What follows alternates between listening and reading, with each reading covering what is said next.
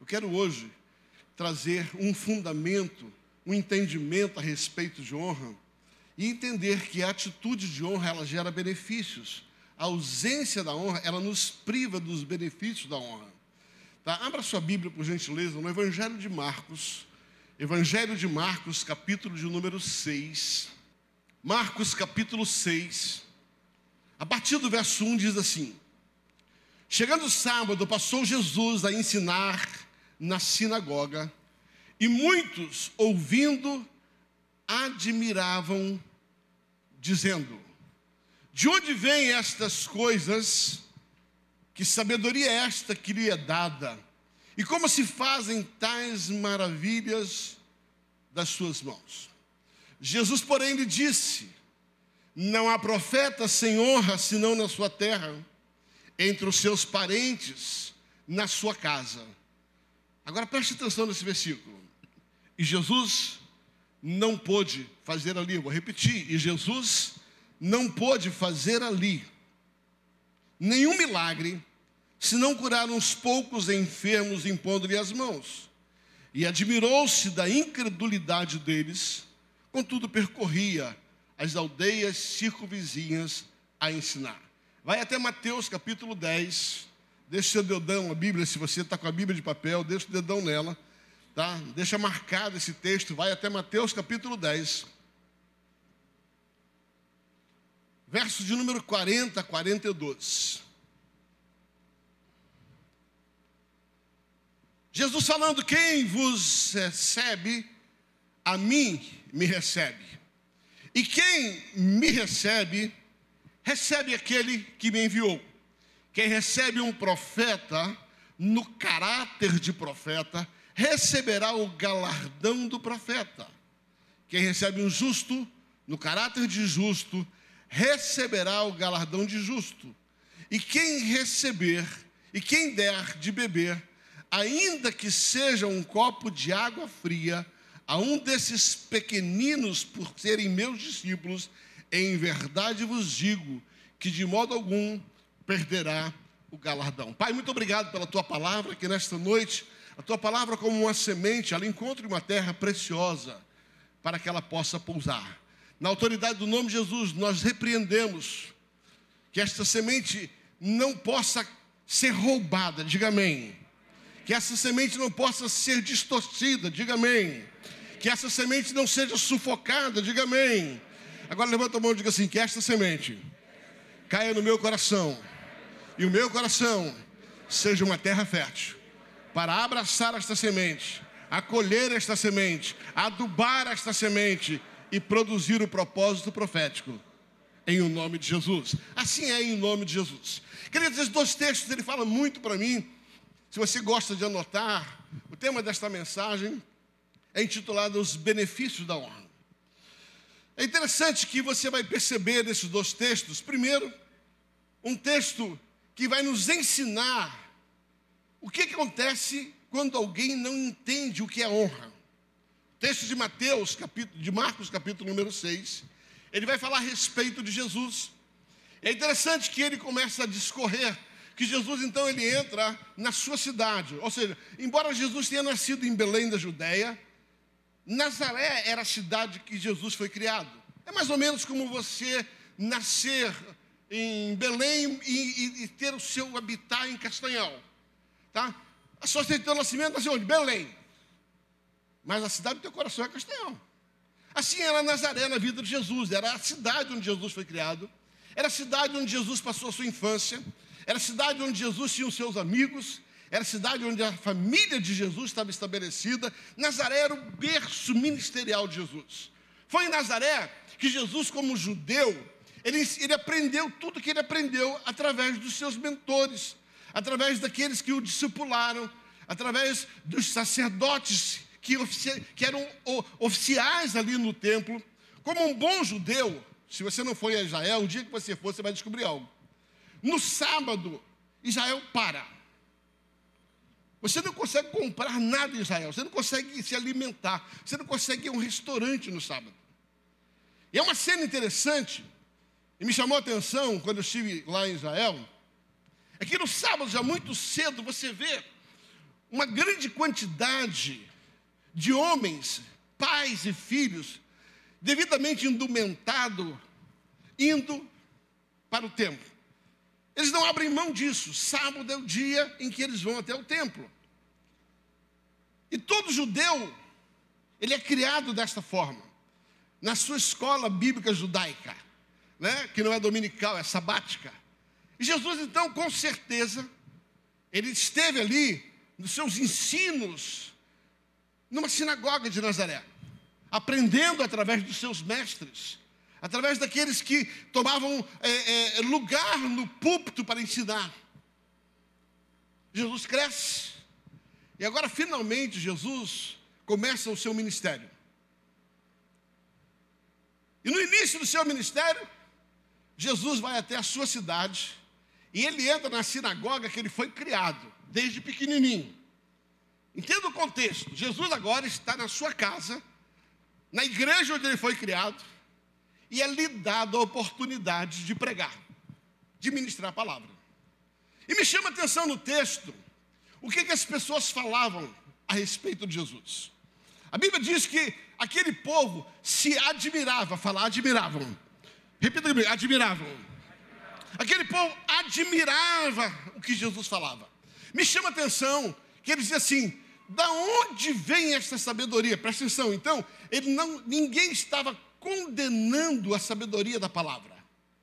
Então, aqui se havia uma admiração pela maneira eloquente pelo qual Jesus ensinava a palavra. Creio eu, sem dúvida nenhuma, conhecendo a vida de Jesus, que era um belo sermão, era uma bela homilia. Jesus ali então estava falando algo bíblico, algo de Deus e algo muito bem entendido, ao ponto das pessoas se admirarem da sabedoria.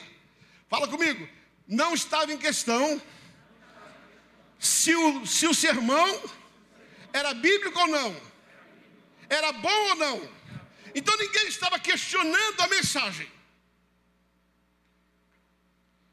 Mais ainda, não só não estavam questionando a mensagem, mas a Bíblia diz que eles perguntavam um para o outro: que maravilhas são essas que são feitas das suas mãos? Em outras palavras, de alguma forma, aquela mensagem produziu algo que as pessoas observaram e disseram: que maravilha é essa? Obras maravilhosas na Bíblia falam de milagres. A Bíblia não reporta que tipo de maravilha teve sequência a mensagem de Jesus, mas a Bíblia deixa claro que não foi só uma boa mensagem, mas uma mensagem que teve um resultado visível que foi considerado maravilha. Mas se sabe, o pastor Heber citou aqui um texto onde Jesus, numa outra ocasião, entrou no templo e havia um homem de mão mirrada. E Jesus então pede aquele homem para expor a sua mão e aquela, aquele homem tem a sua mão curada. Isso é obra maravilhosa. Creio eu sem saber qual foi o tipo de obra maravilhosa, que neste sermão, aonde Jesus pregava, alguma coisa aconteceu para as pessoas comentarem: que milagre é esse? Que obra maravilhosa é essa? O que eu estou tentando dizer para você é que Jesus pregou uma boa mensagem, uma mensagem bíblica, uma mensagem clara, e a mensagem teve um resultado que todo mundo ficou admirado. Então, o que está em questão não é a mensagem. Ninguém está criticando a mensagem. Mas quando você acompanha todo o texto, logo em seguida a esta essa atitude de admiração, as pessoas dizem assim: como pode? Esse aí não é o, o irmão, o filho de Maria, o filho da dona Maria, do seu José? Os seus irmãos não estão aqui conosco? Não estão aqui as suas irmãs? Como é que pode acontecer isso? Então preste atenção. O grande segredo desse texto, e eu creio que isso é muito atual nos dias de hoje, e eu vejo isso ao longo da minha caminhada como pregador, é que as pessoas não têm nenhuma dificuldade com a mensagem, mas criticam o mensageiro. Ai, Jesus amado, misericórdia. Deixa eu explicar. Ah, misericórdia. Não adianta você elogiar a mensagem se você mete a boca no mensageiro.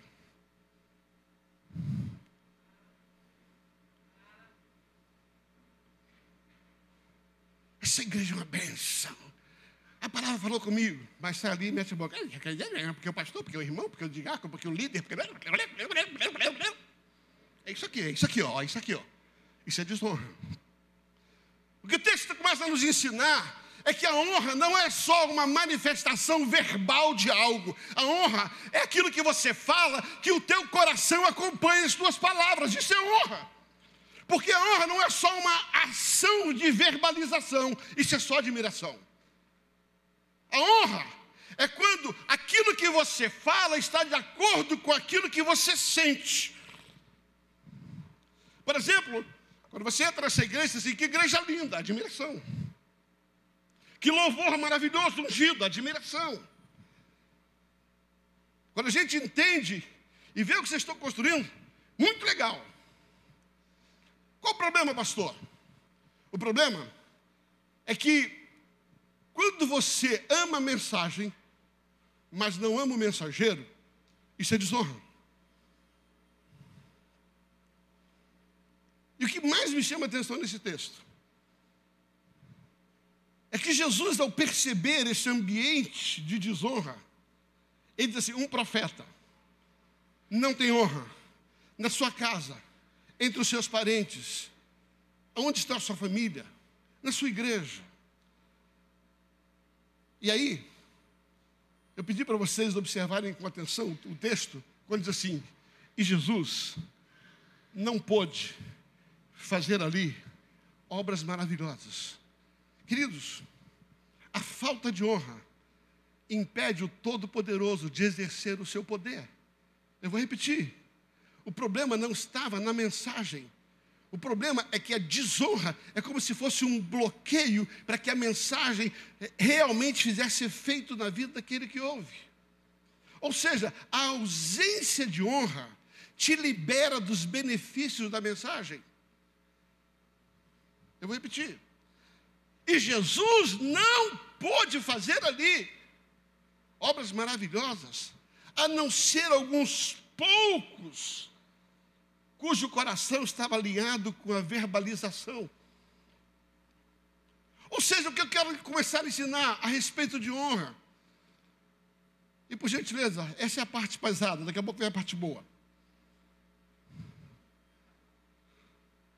O que eu quero ensinar e começar a ensinar a respeito de honra é que nossa atitude de desonra impede de nós recebermos o benefício que a honra pode produzir. Existem benefícios que são frutos de uma atitude de honra. E quando nós vivemos esta atitude de honra, nós liberamos os benefícios sobre a nossa vida. Agora vamos ao texto de Mateus capítulo 10. Porque se por um lado, Marcos capítulo 6, ele vai falar das consequências da falta de honra, Mateus capítulo 10 começa a nos ensinar os benefícios da honra. E ele começa a falar o seguinte: quem vos recebe, entenda o contexto, Jesus está enviando os seus discípulos para uma missão, e ele fala para os seus discípulos: Eu vou enviar vocês, e vocês vão chegar em alguns lugares. E quem receber vocês, me recebe. Presta atenção: quem receber vocês, me recebe.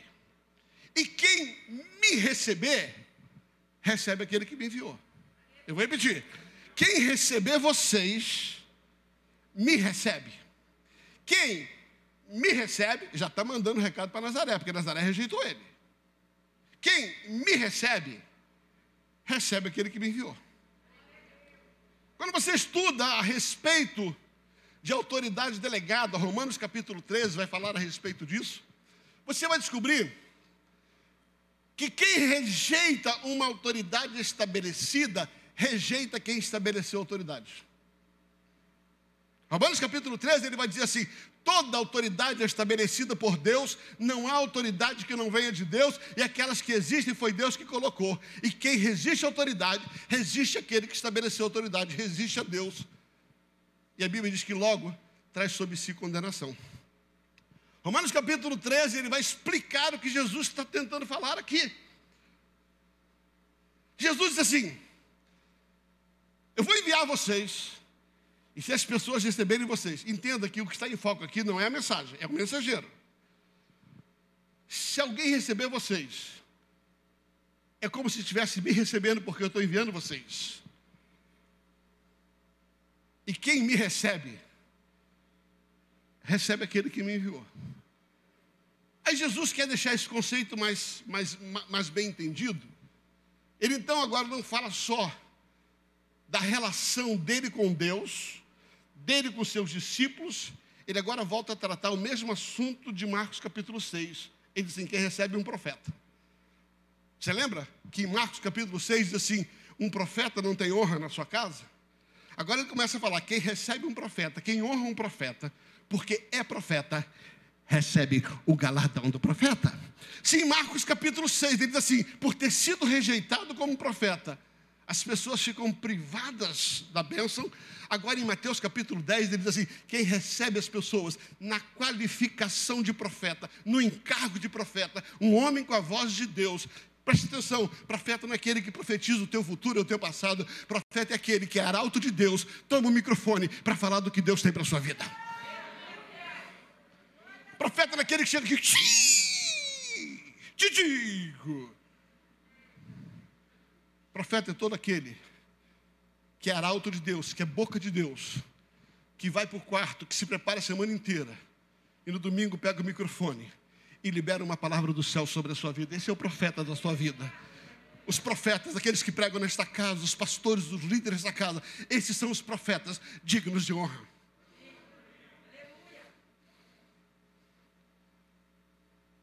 Aqueles que ouvem e entendem que o mensageiro estabelecido por Deus é um profeta de Deus. Que eles nunca esqueço. Alguns anos atrás, eu fiz aniversário que é num domingo. Imagina, pastor, de aniversário, no domingo. O que, que vai acontecer? Bolo, festa, cueca, lenço, meia, caneca com teu nome. eu sabia que ia dar uma, aquela história toda de pastor de igreja né? E você descobre pelos bastidores, todo mundo querendo fazer uma festa, achando que você não sabe, você sabe e você finge que não sabe.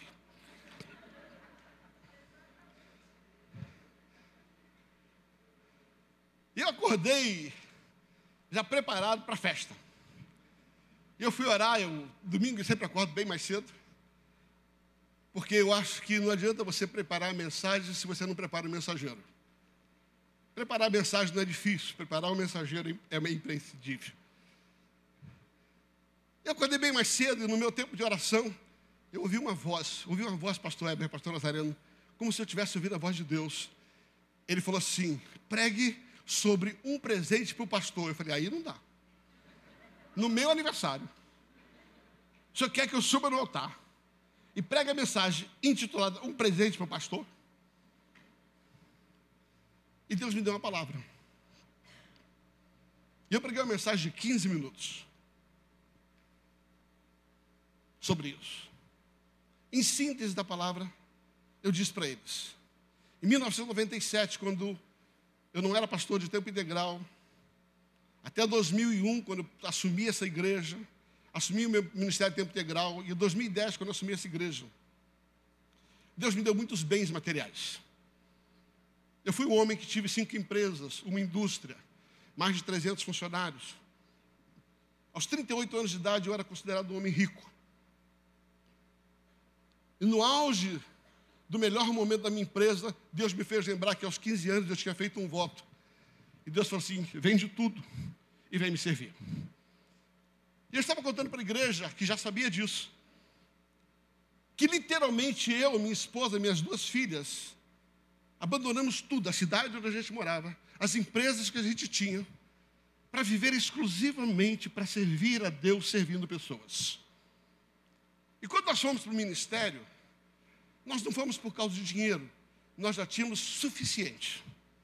Só para vocês entenderem, por 10 anos, nós fizemos um voto de receber uma oferta profética de 50 reais. Eu vou repetir. Por 10 anos, nós fizemos um voto de receber uma oferta profética de 50 reais. Não foi a igreja que não quis pagar, foi um voto que nós fizemos. Então eu não vim para o ministério porque eu precisava de dinheiro. Eu não vim para o ministério porque eu queria proeminência. Eu não vim para o pastor Nazareno me conheceu na Donep.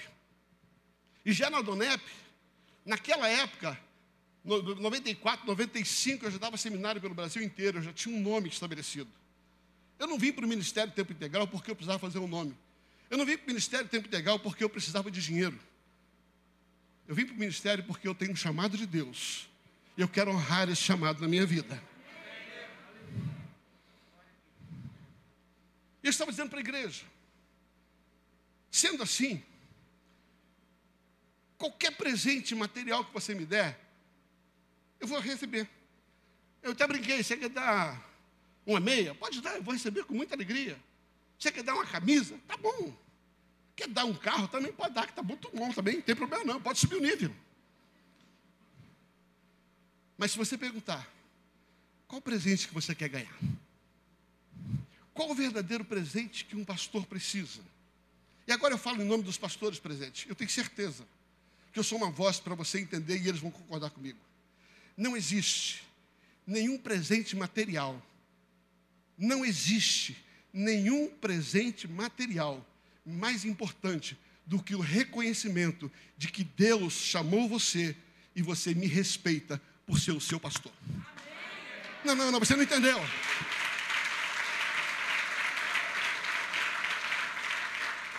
Não adianta me dar um carro, se quando eu subo para pregar, você olha para mim e faz críticas. Se você olha para mim e condena algumas coisas que eu faço, entenda, perfeito ninguém é. Mas se eu estou aqui, não é porque eu sou perfeito, é porque eu estou debaixo de um encargo de Deus. Se o seu pastor está aqui, se a sua pastora está aqui, se os pastores estão nesse lugar, não é porque eles não erram, mas é porque Deus, de alguma maneira, enxergou alguma coisa neles estabeleceu eles como profeta desta casa. E se você quer entender de honra, pode dar carro, pode dar avião, pode dar cueca, pode dar, pode dar o que você quiser mas que o teu coração, cada vez que o seu pastor subir, você diga assim: ele é um homem de Deus, ele vai falar comigo, ele vai falar comigo, ele vai falar comigo, ele vai falar comigo. Querido, foi isso que Nazaré não entendeu. Foi isso que Nazaré não entendeu. Entenda que honra não tem nada a ver com aquilo que de material nós podemos dar. Embora seja também uma manifestação de honra. Honra tem a ver com a atitude do meu coração para com aquela pessoa que Deus colocou naquele lugar para ser meu pastor. Isso é honra.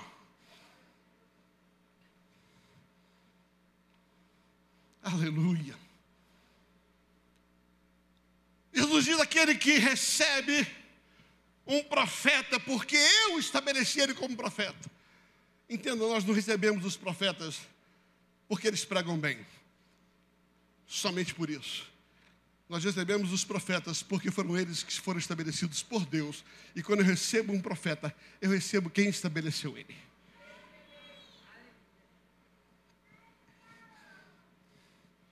Mas Jesus não para por aí. Jesus diz assim: quem recebe?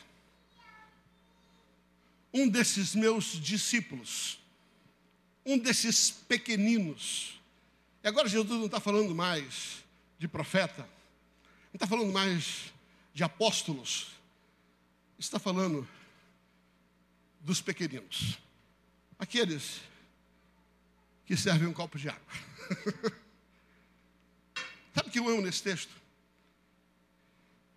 É que honra não se honra por causa da patente, não se honra por causa do título, a honra não é fruto da patente do outro. A honra, primeiro, ela está dentro de mim. E quem honra? Honra pastor, mas honra diácono, mas honra aquele que lidera a criança, mas honra o ministro de louvor, honra aquele que é estabelecido.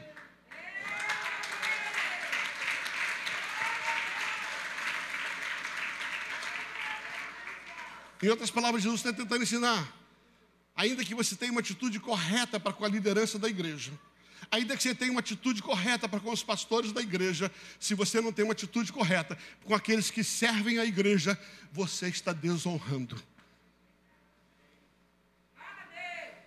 Aí eu não entendo. Algumas pessoas que gostam de dar carteirada. Eu só Estaciona aqui não, estaciona.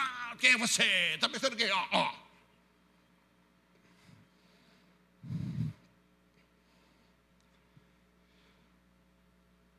O que me chama a atenção nesse texto é que esse tipo de honra, ele termina dizendo assim: jamais ficará sem recompensa. Não, não, vou repetir. E você pode dar um glória a Deus Aquele que aprendeu este nível de honra, jamais ficará sem recompensa. Sendo assim, aquele que não honra fica impedido de recompensas, mas aquele que honra não ficará sem recompensa. Eu quero gastar um tempo não muito longo contando uma história que está no Antigo Testamento, no segundo livro dos Reis, capítulo de número 4. Eu quero falar sobre quatro grandes benefícios para quem aprendeu a honra. Segunda Reis, capítulo 4. Para a gente ganhar um pouco de tempo, eu vou contar a história. E depois você lê a história. Para a gente ganhar tempo. A Bíblia diz que certo dia, segunda Reis, capítulo 4, a partir do verso 8, Eliseu foi até uma cidade chamada Suneia, onde havia uma mulher rica. E chegando ali naquela cidade, aquela mulher o acolhia, e todas as vezes que ele passava naquele lugar, ela lhe dava comida, ela fazia algo, ela, ela preparava um jantar para ele. E a Bíblia continua dizendo que certo dia, vindo Eliseu à casa daquela mulher, ela olhou para o seu marido e disse: Vejo admiração, que este que passa por nós é um santo homem de Deus. Admiração. Vejo que este que passa por nós. Admiração é a verbalização. Ela diz para o seu marido: Vejo que este que passa por nós é um santo homem de Deus. Só que ela não para por aí. Ela diz assim: Vamos subir um nível de honra. Façamos para ele. façamos para Ele. Não é só o que eu falo, mas é o que eu faço. Ai, Jesus amado, presta atenção. A honra tem a ver com o que eu falo, mas o que eu faço. Façamos para Ele um pequeno quarto, obra de carpinteiro. E ali vamos fazer para Ele uma cama, um candeeiro, uma mesa, para que todas as vezes que ele vem comer nesta casa, ele tenha onde descansar. Ou seja, esta mulher ela entendeu um nível de honra, que era a admiração mais o reconhecimento. O reconhecimento é aquilo que você faz pelo que você reconhece naquela pessoa. Admiração é aquilo que você verbaliza. Reconhecimento é aquilo que acompanha o que você fala. Isso é honra. A honra é admiração mais reconhecimento. É falar mas fazer. Ela diz assim: Vejo que este que passa por nós é um santo homem de Deus, façamos para ele um pequeno quarto. Talvez um dos personagens na Bíblia que mais me inspira a respeito disso é Davi.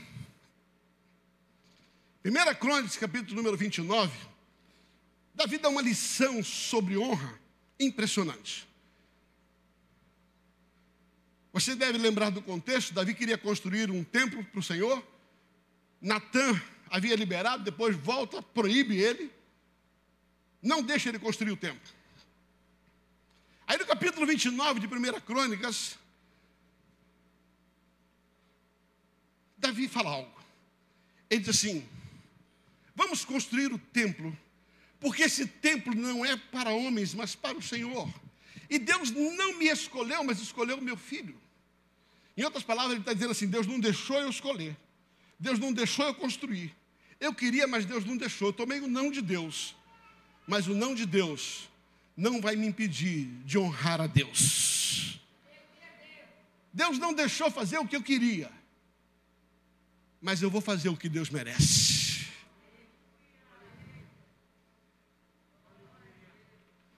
Ele diz assim, versículo 2: por causa disso, com toda a minha força. Repita comigo, com toda a minha força. Ele diz assim: Eu preparei para a casa de meu Deus. Davi diz o seguinte: que você precisa ser intenso na obra de Deus. No capítulo, versículo 3, ele diz assim: Porque eu amo a casa de meu Deus. do meu tesouro pessoal. Presta atenção, porque eu amo a casa de meu Deus, do meu tesouro pessoal, eu preparei para a casa do meu Deus. E no versículo 10, ele vai dizer assim: com as minhas orações, eu estou sustentando esta obra. Presta atenção. Davi aqui fala sobre o tripé do amor, o tripé da honra. Quem honra, ama. E quem ama, dá. Repita comigo: quem honra, ama. Quem ama, dá. Fala comigo: tempo, dinheiro e oração. Davi diz: com toda a minha força, tempo, com todos os meus recursos, dinheiro, com intensidade das minhas orações. Quem ama, trabalha em cima de um tripé de honra. Quem ama, dá tempo. Quem ama, dá recursos. Quem ama, dá dinheiro. Todo perfeito amor de honra, ele precisa passar por esse tripé. Não existe amor se não houver essas três coisas. É bem simples você entender. Você quer ver um casamento dar certo? Investe tempo no relacionamento. Deixa ela comprar uma bolsa Louis Vuitton.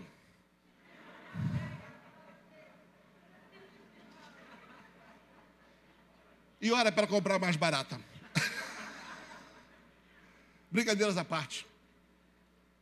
Qualquer relacionamento vai funcionar quando você investe tempo, oração e recursos.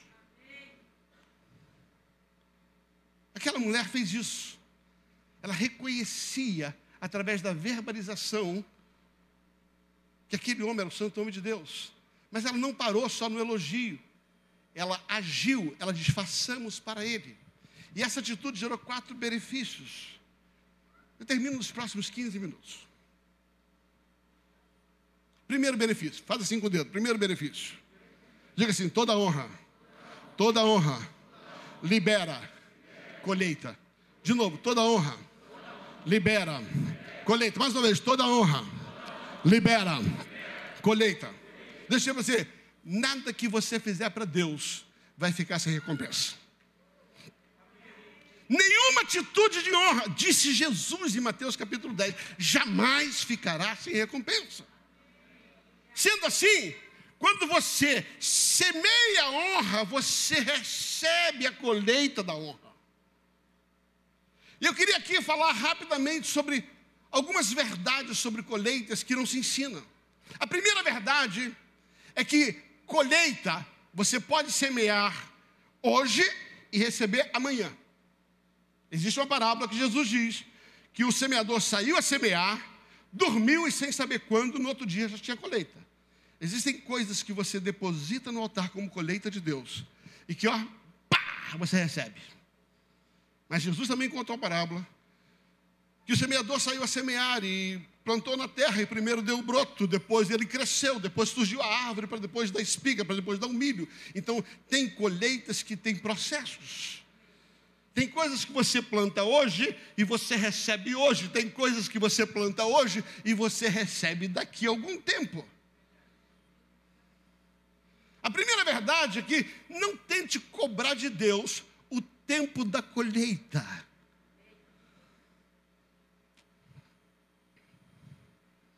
Sabe por quê? Porque Deus nunca vai ficar devendo nada para você. Um dia, lendo a história de Mordecai, Deus me trouxe uma revelação sobre esse assunto. Você conhece a história de Mordecai, tio primo de Esther? Um dia ele está na porta do palácio, ele ouve que um general ia matar o rei. Quando ele ouve que o general ia matar o rei, ele vai e denuncia, e por causa disto, o rei não é morto.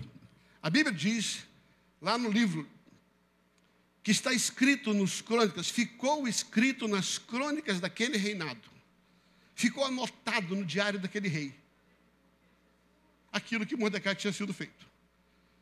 E passa-se muito tempo e Mordecai não recebeu nenhuma recompensa por isso. Nenhuma recompensa por isso. Ele semeou uma proteção, ele semeou algo, mas não recebeu. Você deve conhecer a história. Um dia, um homem miserável chamado Amã decidiu matar Mordecai. Construiu uma forca, conseguiu um decreto, e na noite que antecedeu a morte de Mordecai, ele fez uma festa, comemorando com a sua família que Mordecai ia morrer no dia seguinte. naquela noite, preste atenção, naquela noite, a Bíblia diz que Deus tirou o sono do rei. Se cumpriu Provérbios 21, capítulo 1.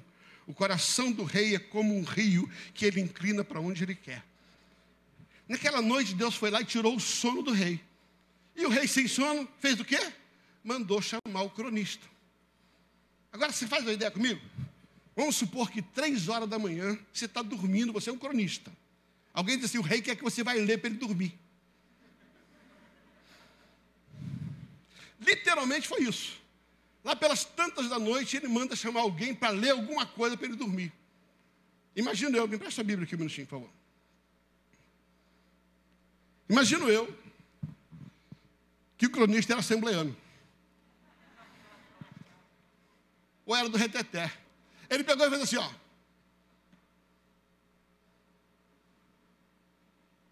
Sabe onde abriu? Ele começa a ler. Certo dia, um homem chamado Mordecai oh, denunciou que o rei ia morrer. Oh, e o rei não morreu. Sabe o que Deus faz? Deus vai lá dar mais uma mexidinha no coração do rei. E o rei pergunta: qual foi a recompensa que ele recebeu?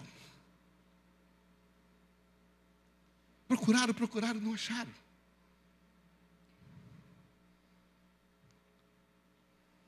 Sabe como é que termina a história? No dia seguinte, em vez de Mordecai morrer, Mordecai se torna primeiro-ministro. E aquele que queria matar ele, morreu no seu lugar. Pastor, o que você está tentando dizer por isso? Existem algumas coisas que você semeou com honra e que você nunca recebeu a recompensa, mas está anotado nas crônicas do céu. Não, não, não, você não entendeu existem algumas coisas que você fez para Deus e que nunca ninguém reconheceu aqui na terra, mas está anotado nas crônicas do céu.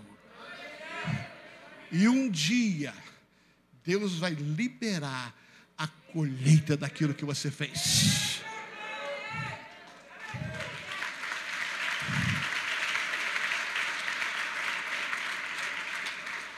Ouça, a honra, ela nunca ficará sem recompensa. E aqui eu quero ser bem prático. Eu sei que aqui, como em toda igreja, existem pessoas que já passaram por alguns ministérios. E de repente lá, você fez tudo que você podia fazer, deu o seu melhor, e nunca te reconheceram. Deixa eu lhe dar um conselho: não reclame, simplesmente existe um direito legal e aquilo que você fez para Deus, que o homem não reconhece, está escrito nas crônicas do céu. E eu quero profetizar que esse é o tempo da liberação. Esse é o tempo da liberação. Eu venho como profeta de Deus nesta casa hoje declarar que aquilo que você fez para Deus, não importa onde foi, que você não foi reconhecido, que você não recebeu, esta é a hora aonde Deus abre as crônicas do céu e você receberá a recompensa. Mas existe uma outra verdade sobre colheita. É que no mundo natural, você sempre vai colher a mesma espécie que você planta. Você planta abacate, vai dar o quê?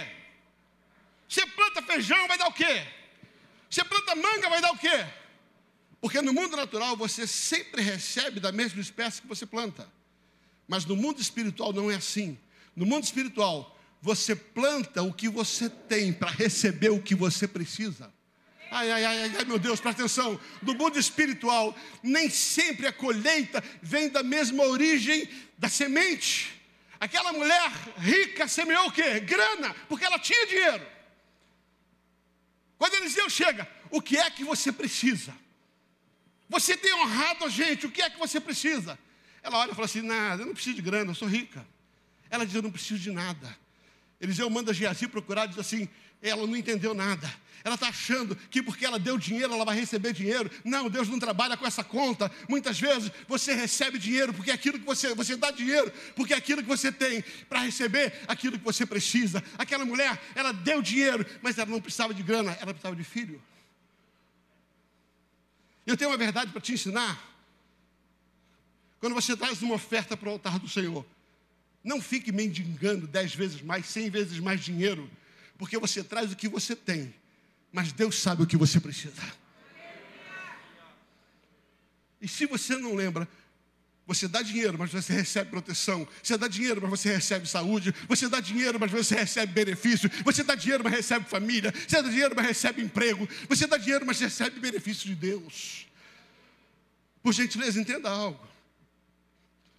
Quando você entende e vai começar a pensar em colheita, toda honra vai gerar colheita ainda que não seja da mesma espécie, ainda que não seja nesse tempo, mas Deus não vai ficar devendo nada para você, diga amém. Segundo benefício, toda honra, ela vai liberar sonhos antigos. Aquela mulher, ela não tinha filhos. E naquela época, o sonho de uma mulher era ter filhos. O grande valor da mulher naquela época era em produzir filhos. E aquela mulher não só não teve filhos, como agora não podia ter. O seu marido já era idoso, seu marido já não podia produzir mais. Ela tinha um sonho que não foi realizado. Quando Jesus chega para o profeta e ele declara: ela não tem filho, o profeta chama ela, chama ela, chama ela, chama ela. E quando ela se colocou à porta, o profeta falou assim: Você deu o que você tinha, você me tratou com muita honra, você deu dinheiro, você fez um quarto. Agora, ao tempo da vida, ou seja, nove meses, Deus vai te dar o que você precisa o teu sonho será realizado. Ouça, querido, em segundo lugar, toda honra ela vai produzir o benefício de sonhos antigos. Eu não sei qual é o sonho seu que não está realizado. Eu não sei qual é o sonho que você não consegue viver. Mas eu quero declarar nesta noite que a atitude de honra vai liberar sonhos antigos, ainda que pareçam mortos, ainda que pareçam impossíveis. Eu tomo hoje o altar desta casa, autorizado pelo pastor desta casa, e eu quero liberar sonhos realizados sobre a sua vida, sonhos realizados sobre a sua vida, sonhos realizados sobre esta igreja propósito para essa igreja. Pai, em nome de Jesus, eu libero agora que a honra que há sobre esta casa vai liberar os propósitos e sonhos antigos. Diga amém. Talvez a vida de José seja a maior inspiração. José nunca perdeu a atitude de honra, apesar de tudo que ele passou. Ele não desonrou seu pai, ele desonrou Potifar, ele desonrou a autoridade, ele desonrou no cárcere. José nunca perdeu a honra. Estava guardado uma atitude para a honra dele. Ele se tornou. E o sonho que Deus havia dado na infância se cumpriu por causa da honra. Eu libero agora sonhos de infância. Eu libero agora sonhos que Deus te deu. Nas noites, nas madrugadas, que você tem se perguntado, Deus, o que vai ser feito desse sonho? Eu quero declarar a unção para a liberação de sonhos nessa noite, nesse lugar. E a honra vai produzir sonhos antigos. Terceiro e penúltimo lugar. Fala assim: toda honra, levanta o dedo, toda honra, libera a colheita. Toda honra, libera sonhos antigos. Terceiro lugar, toda honra libera proteção. Se você passar aí do capítulo 4 e for para o capítulo 8 de 2 Reis, sai do capítulo 4 entra no versículo 8 de 2 Reis, você vai descobrir que o capítulo 8 começa da seguinte maneira: O profeta Eliseu foi até a casa daquela mulher sunamita. Assim começa o capítulo 8. E o profeta Eliseu foi até a casa daquela mulher sunamita e falou para ela: mulher, hashtag partiu, vaza. Vai ficar feia a coisa. O bicho vai pegar essa cidade. Deus tem um juízo sobre essa cidade. Vai vir uma praga sobre essa cidade. E por sete anos essa cidade vai padecer. Mas porque você agiu com honra. Mas porque você agiu com honra. Você será protegido desta praga. Você está sendo avisada para que a praga não chegue na sua casa. Deixa eu dizer um negócio para você. A honra, ela traz proteção. O que protegeu aquela mulher? A honra. Você lembra da história? Ficou tão feio, tão feia a situação naquela cidade, que duas mulheres negociaram a vida dos seus filhos para comer a carne uma da outra. Dos filhos. Esse era o nível de desgraça que veio sobre aquela cidade. Mas por causa da honra, aquela mulher tinha sido protegida, porque a honra libera benefícios. Eu quero, em terceiro lugar, liberar sobre a tua vida a proteção do céu. Pai, em nome de Jesus, declaro que a atitude de honra dos meus irmãos, ele vai trazer proteção. Está escrito no Salmo 91 que, ainda que milhares de coisas aconteçam na sua direita, dez milhares aconteçam na sua esquerda, por causa da honra, nós não seremos abalados. Pai, eu quero dizer, não importa qual seja o juízo que haja sobre a nação brasileira, a honra vai proteger esta igreja, a honra vai proteger esta cidade, a honra vai proteger os irmãos, a honra vai proteger os empresários. Eu libero, a honra vai trazer proteção. Mas voltando ao capítulo 4, e aí estou encerrando. Você vai descobrir que aquele menino morreu. Aí você perguntar, pastor, a honra não protegeu a criança. E eu encerro dizendo: quando a honra não protege, a honra restitui. Não, vou repetir: quando a honra não protege, a honra restitui. Se o ministério da adoração quiser subir, pode subir. Quando a honra não protege, a honra restitui. A Bíblia conta no capítulo 4 que aquela criança saiu ao campo com o pai, adoeceu e veio a morrer. Sabe o que aquela mulher fez? Presta atenção. Ela pegou aquela criança e ela colocou na cama de honra que ela fez para o profeta. Não, não, não, você não entendeu. Ele pegou a criança e colocou na cama de honra que ela fez para o profeta. Aquilo que você faz pelos profetas é o direito legal para você ser restituído. E aquela mulher estava tranquila, apesar do momento de luto. Ela vai se encontrar com o profeta. E o profeta pergunta: Está tudo bem na sua casa? Está tudo bem com seu marido? O que, é que ela responde? Está tudo bem cabeça dela só morreu. Está tudo bem com seu marido? O que, é que a mulher responde? Tudo bem. Está tudo bem com seu filho? O profeta pergunta e ela diz assim: Está tudo bem. Tem um pequeno probleminha para resolver, um pequeno probleminha. Ele morreu.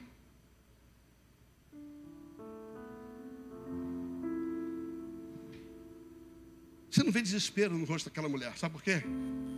Porque quem honra tem direito à restituição. E eu queria que você se colocasse em pé, por gentileza.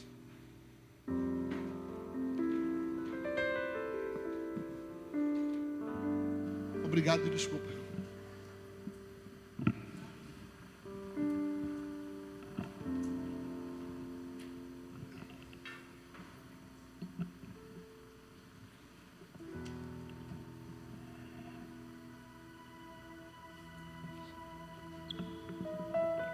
Foi o meu encargo nessa noite, nesse lugar?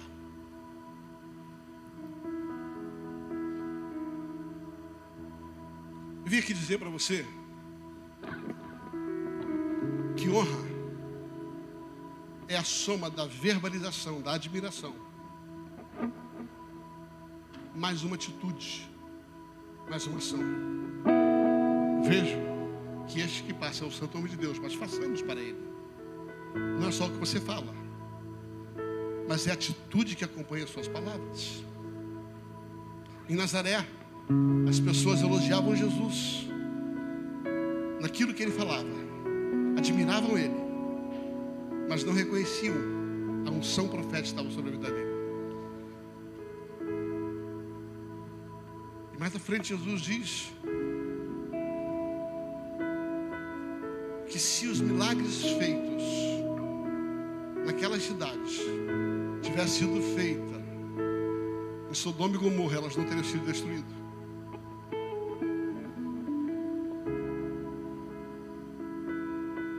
Sabe por quê? Porque mais do que admirar uma mensagem, você tem que honrar o mensageiro. Não porque ele é perfeito, mas porque ele está colocado por Deus naquele lugar. Ele é a voz de Deus naquele lugar. Jesus, em Mateus capítulo 10, diz que quem honra jamais ficará sem recompensa. Aprendemos em 2 Reis capítulo 6 que a honra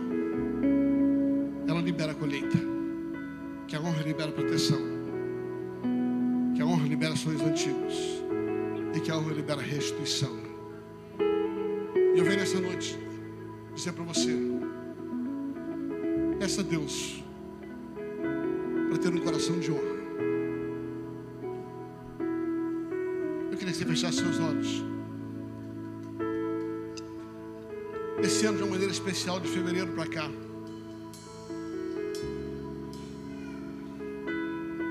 Deus tem me instigado a estudar sobre restituição.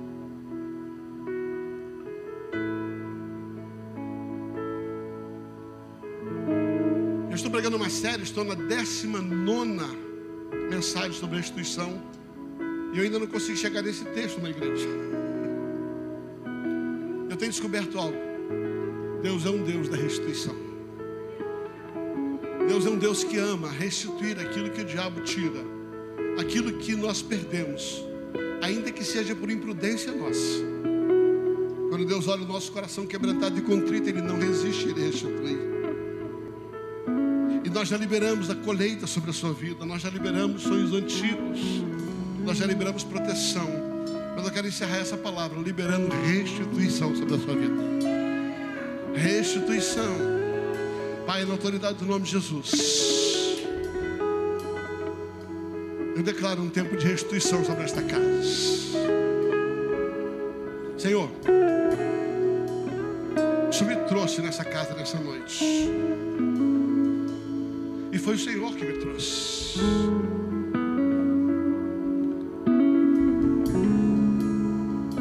E eu estabeleço um tempo de aceleração da restituição. Nome de Jesus, eu declaro: tudo que foi tirado desta casa, pessoas, bens, toda restrição feita, eu declaro que agora o mundo espiritual tem que soltar, porque Deus começa a restituir em o nome de Jesus. Em o nome de Jesus. Pai, eu libero sobre os membros desta igreja, sobre cada casa, sobre cada pessoa. Eu não sei o que você perdeu, eu não sei o que você perdeu. Não sei se você perdeu bens, pessoas, se você perdeu relacionamento, se você perdeu patrimônio. Não sei se você perdeu casamento, filhos, mas eu conheço um Deus que restitui. E nesta noite, na autoridade do nome de Jesus, eu libero um tempo de restituição sobre esta casa, restituição sobre este ministério, restituição. Ora, bacheque de andorou, botorou, cheque de checa, radabalaba, Receba, receba, receba. Há uma graça sendo liberada. Há uma graça sendo liberada sobre este lugar. Há uma graça sendo liberada sobre lugar. Restituição, restituição, restituição. Oh! Pega a tua mão e diga assim: Eu recebo, eu recebo. Diga eu recebo, eu recebo. Oh!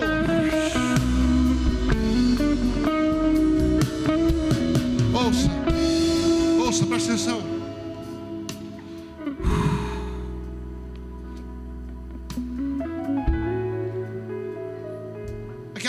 Entendeu que a semeadura, a honra, havia liberado colheita sobre a vida dela. E ela teve seu filho restituído. Mas quando você volta para o capítulo 8, a Bíblia diz que aquela mulher saiu daquela cidade por sete anos, porque ela foi avisada da grande desgraça que havia. E agora, ela não perdeu mais filho, mas ela perdeu todas as fazendas dela, ela perdeu todos os bens dela, ela perdeu a casa dela. Depois daqueles sete anos que ela passou fora, porque o profeta havia dito para ela passar. Quando ela termina os sete anos que ela volta para a cidade, ela percebe que as suas terras já não estavam mais lá. Ela percebe que a sua casa já não estava mais lá. Aquela casa que ele fez para Eliseu. Aí ela se lembrou da conversa de Eliseu. Que há se pedir ao rei por você? E ela foi à casa do rei. Capítulo 8 vai falar que ela chega na casa do rei. E quando ela chega no palácio do rei, o que está acontecendo? Está lá o servo de Eliseu contando a história dela. Não é coincidência, queridos. Sete anos depois, termina o ciclo da maldição, começa o ciclo da bênção. Está terminando um ciclo de maldição sobre a sua vida. Está terminando um ciclo de perda, Nazareno. Está terminando um ciclo de perda. Está terminando um ciclo. Está terminando um ciclo, sete anos. E aquela mulher volta. E quando aquela mulher volta, sete anos depois, está ali se falando sobre a vida dela sobre a história da restrição do filho. E de repente alguém diz: Olha, a mulher que estão conversando, a conversa de vocês aqui, a mulher com o filho dela está aí. O rei manda chamar. Manda ela vir aqui, manda ela vir aqui. E aquela mulher vai até a presença do rei sete anos depois, sem casa, sem terra, sem recursos. E ela conta a história para o rei. E a Bíblia diz que o rei baixa um decreto. O rei manda chamar os cronistas, os oficiais, e diga assim: devolva para ela, devolva para ela as terras que ela perdeu, devolva para ela a casa que ela perdeu.